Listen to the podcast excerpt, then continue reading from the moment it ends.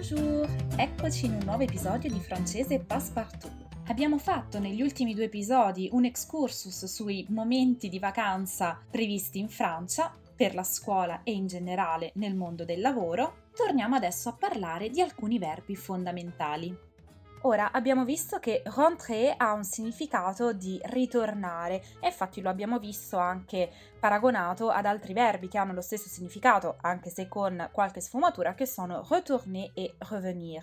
Ma attenzione perché rentrer significa anche re-entrer, cioè rientrare, entrare di nuovo da qualche parte. Facciamo adesso un confronto tra i verbi rentrer e entrer anche perché questi due verbi rischiano a volte di confondersi. Ovviamente non si rischia la confusione quando rentrer ha il significato di ritornare, di rientrare a casa o in un luogo abituale, ma con gli altri significati di questo verbo. E oltretutto anche con il differente utilizzo tra linguaggio scritto e orale o comunque tra linguaggio formale e informale. Vediamo il primo significato. Nel linguaggio scritto o formale se entrer significa entrare, rentrer significa rientrare, cioè entrare di nuovo, esattamente come in italiano. Ad esempio, j'entre au musée, entro nel museo. Se poi per qualche motivo esco e rientro, entro una seconda volta nel museo, je rentre au musée. All'orale invece c'è un uso leggermente diverso perché si tende a utilizzare sempre di più rentrer al posto di entrer e quindi dire ad esempio je rentre au musée, je rentre au musée, anche se sto entrando al museo per la prima volta. Passiamo al secondo significato o comunque la seconda sfumatura del verbo rentrer rispetto a entrer.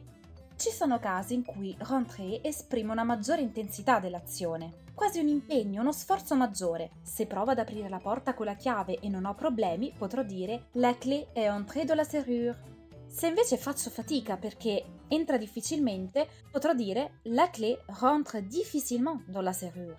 E anche nel caso di entrare nel senso di essere ammesso, di venir membro, si può notare questa sfumatura. Ad esempio, entrer au collège, all'université, in generale, senza particolari problemi diverso dal caso di, ad esempio, rentrer à l'école polytechnique, se si tratta magari di una scuola più difficile o di un numero chiuso. O tutto ciò ovviamente allo scritto o comunque in un linguaggio standard tendente al formale. All'orale in realtà anche in questo caso si tende a utilizzare rentrer sempre di più al posto di entrer, quindi in tutte le situazioni. Ovviamente ci sono sempre magari frasi fatte, espressioni particolari in cui si mantiene questa differenza tra entrée e rentrée, però diciamo che in generale all'orale o comunque in un linguaggio eh, familiare, colloquiale, non particolarmente formale, se usiamo rentrée in tutte le situazioni non sbagliamo mai.